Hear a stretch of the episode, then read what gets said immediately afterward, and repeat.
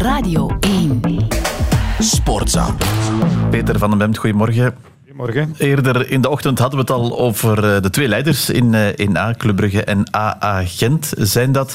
Maar eh, misschien wel de meest opvallende uitslag van het weekend was een 4-0 pandoering van Union op het veld van KV Mechelen. Hoe kan dat?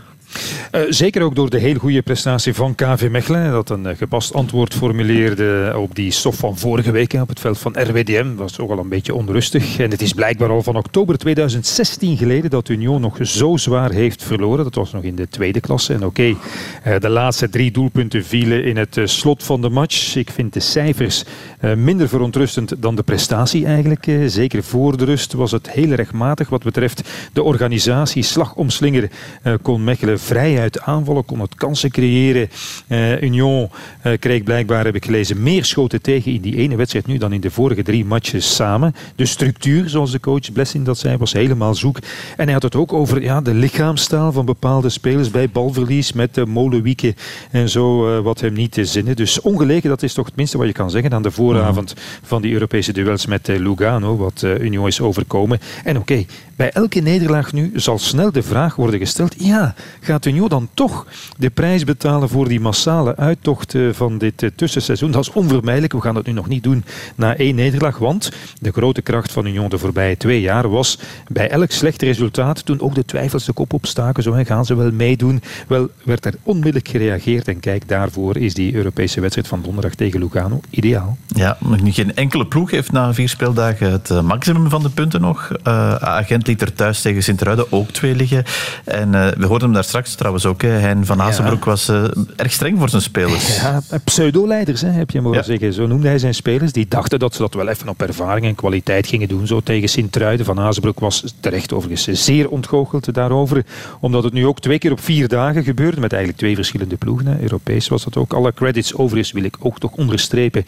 Met een dikke stift voor Sint-Truiden. Dat een klein half uur ronduit geweldig voetbalde. Frank en vrij. Veel beweging, veel kwaliteit, veel snelheid. Het was een lust voor het oog. Felicitaties voor die trainer uh, Torsten Fink. Wat een verschil met dat ja, afbraakvoetbal, wil ik uh, toch zeggen, van vorig jaar uh, van Sint-Truiden. Dus chapeau. En Van Azenbroek maakt zich zeer nadrukkelijk zorgen voor de Europese duels tegen Nicosia. Dat zal ook wel een beetje deel van zijn strategie zijn, hè, om zijn spelers extra op scherp te zetten.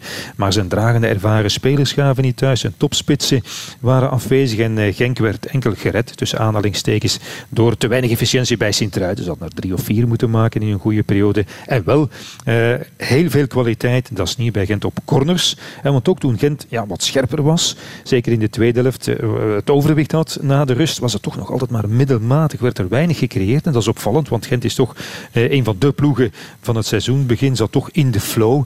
Maar goed, 10 op 12 is nog altijd veel beter dan de voorbije seizoenen. Ze hebben hun start niet gemist. Maar goed, Nicosia komt er nu aan. Die moeten wel opzij gezet worden, want anders verval je toch weer in een soort negativiteit het najaar uh, zonder Europees voetbal. En Nicosia, uh, Michael, dat is blijkbaar een bende oude lepe krijgers, heeft Van Azenbroek gezegd. En we kennen de coach Ricardo Sapinto, ik weet niet of jij hem je nog herinnert, Mm, de meest geschifte coach die hier de voorbije tien jaar heeft rondgelopen, moet ik zeggen, maar die het met standaard wel heel goed heeft gedaan en die vaak ploegen uit de Belgische competitie tot de wanhoop heeft okay. gedreven. Laat het een waarschuwing zijn ja, voor dat is het. Hebt gezegd. Uh, Peter, wel iets merkwaardig uh, gisteren gezien, Club Brugge, hoe moeten we dat noemen? Schietoefeningen tegen RWDM ja. 7-1. Dat is behoorlijk indrukwekkend. Betekent dat dat club helemaal op toerental draait?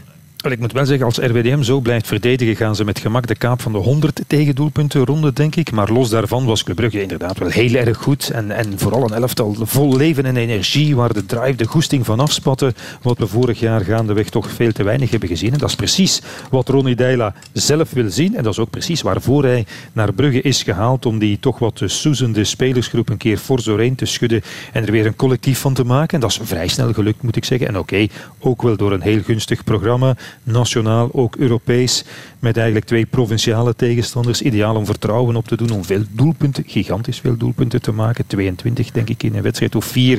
Veel spelers hebben speelminuten gekregen. Ja, dan is iedereen een beetje mee in, in de flow. Tot nu toe is dat een quasi perfecte zomer. En die zinkernagel zagen we vorig jaar al aan het werk bij Standaard. Absolute aanwinst natuurlijk. En in een betere ploeg dit jaar dan vorig jaar in Luik zal hij nog beter worden. We hebben hier al Skof Olsen, Buchanan, Bewier ook Noosa, die misschien wel zijn meest efficiënte wedstrijd speelde, enzovoort, enzovoort. Er is veel uh, uh, Weelde, uh, offensief. Van Aken zagen we ook in Westerlo bijvoorbeeld weer zijn betere zelf. En dat zal nodig zijn, want er is, er is concurrentie. Dus ik zou zeggen, Club Brugge lijkt klaar voor zijn Europese wedstrijd tegen Osasuna. -huh. Want hoe je het ook draait of keert, ja, dat is toch de eerste echte test van het seizoen. Van een andere kaliber uit La Liga.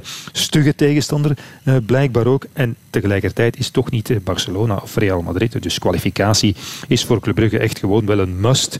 En wat anders loopt Club na al die jaren in, in de Champions League de komende maanden toch een beetje verloren, denk ik, als het alleen maar de eigen competitie kan uh, spelen. En daarmee, Peter, heb je al gerefereerd aan die belangrijke Europese week die er aankomt voor vijf van onze ploegen in die play-offs ja. van de verschillende bekers.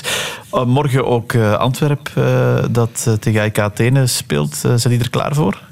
Maar, uh, het is nu niet dat uh, Antwerp zich ineens uh, grote zorgen moet maken, maar vrijdag in Leuven was het wel absoluut echt niet goed genoeg. verrassend misschien wel na de schietoefeningen die zij dan weer hielden een week eerder tegen Kortrijk. En voor de rust, oké, okay, ze hadden dan wel de controle, maar ja, wat deed Antwerp met dat balbezit? Nauwelijks wat, hè. Eén klasseflits van Jansen dan voor de 0-1, nou, dat was het zo ongeveer. En zich na de rust eigenlijk toch simpel laten terugduwen door een enthousiaste Leuven. Zelf geen enkele keer meer echt in de buurt geweest van een doelpunt gewoon een erg magere prestatie. En AEK, dat uh, twee wedstrijden heeft gespeeld, zal zelfs zonder echte competitiewedstrijd in de benen toch van een ander kaliber zijn, denk ik.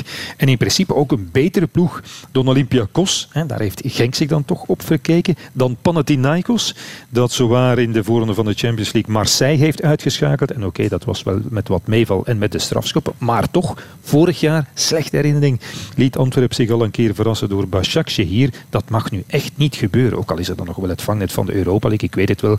Zeker voetballen Europees tot eh, de winterstop. Maar de hele club wil nu de volgende stap zetten. En als je de beker al een paar keer hebt gewonnen, als je kampioen bent geweest, dan is de volgende stap spelen in de groepsfase van eh, de Champions League. Dus het is, het is het moment om top te zijn, zou ik zeggen. Voor de trainer en voor de speler. Ja, en dat is morgen. Daar kijken we dan naar uit. We zijn helemaal bijgepraat over het voetbal dit weekend, maar er komt dus nog een drukke week aan. Ook voor jou, neem ik aan, Peter. Ja, zo is dat. Met plezier. Oké, okay, maar dan voor elkaar nog wel. Dankjewel, Peter van den Bent. Sportza.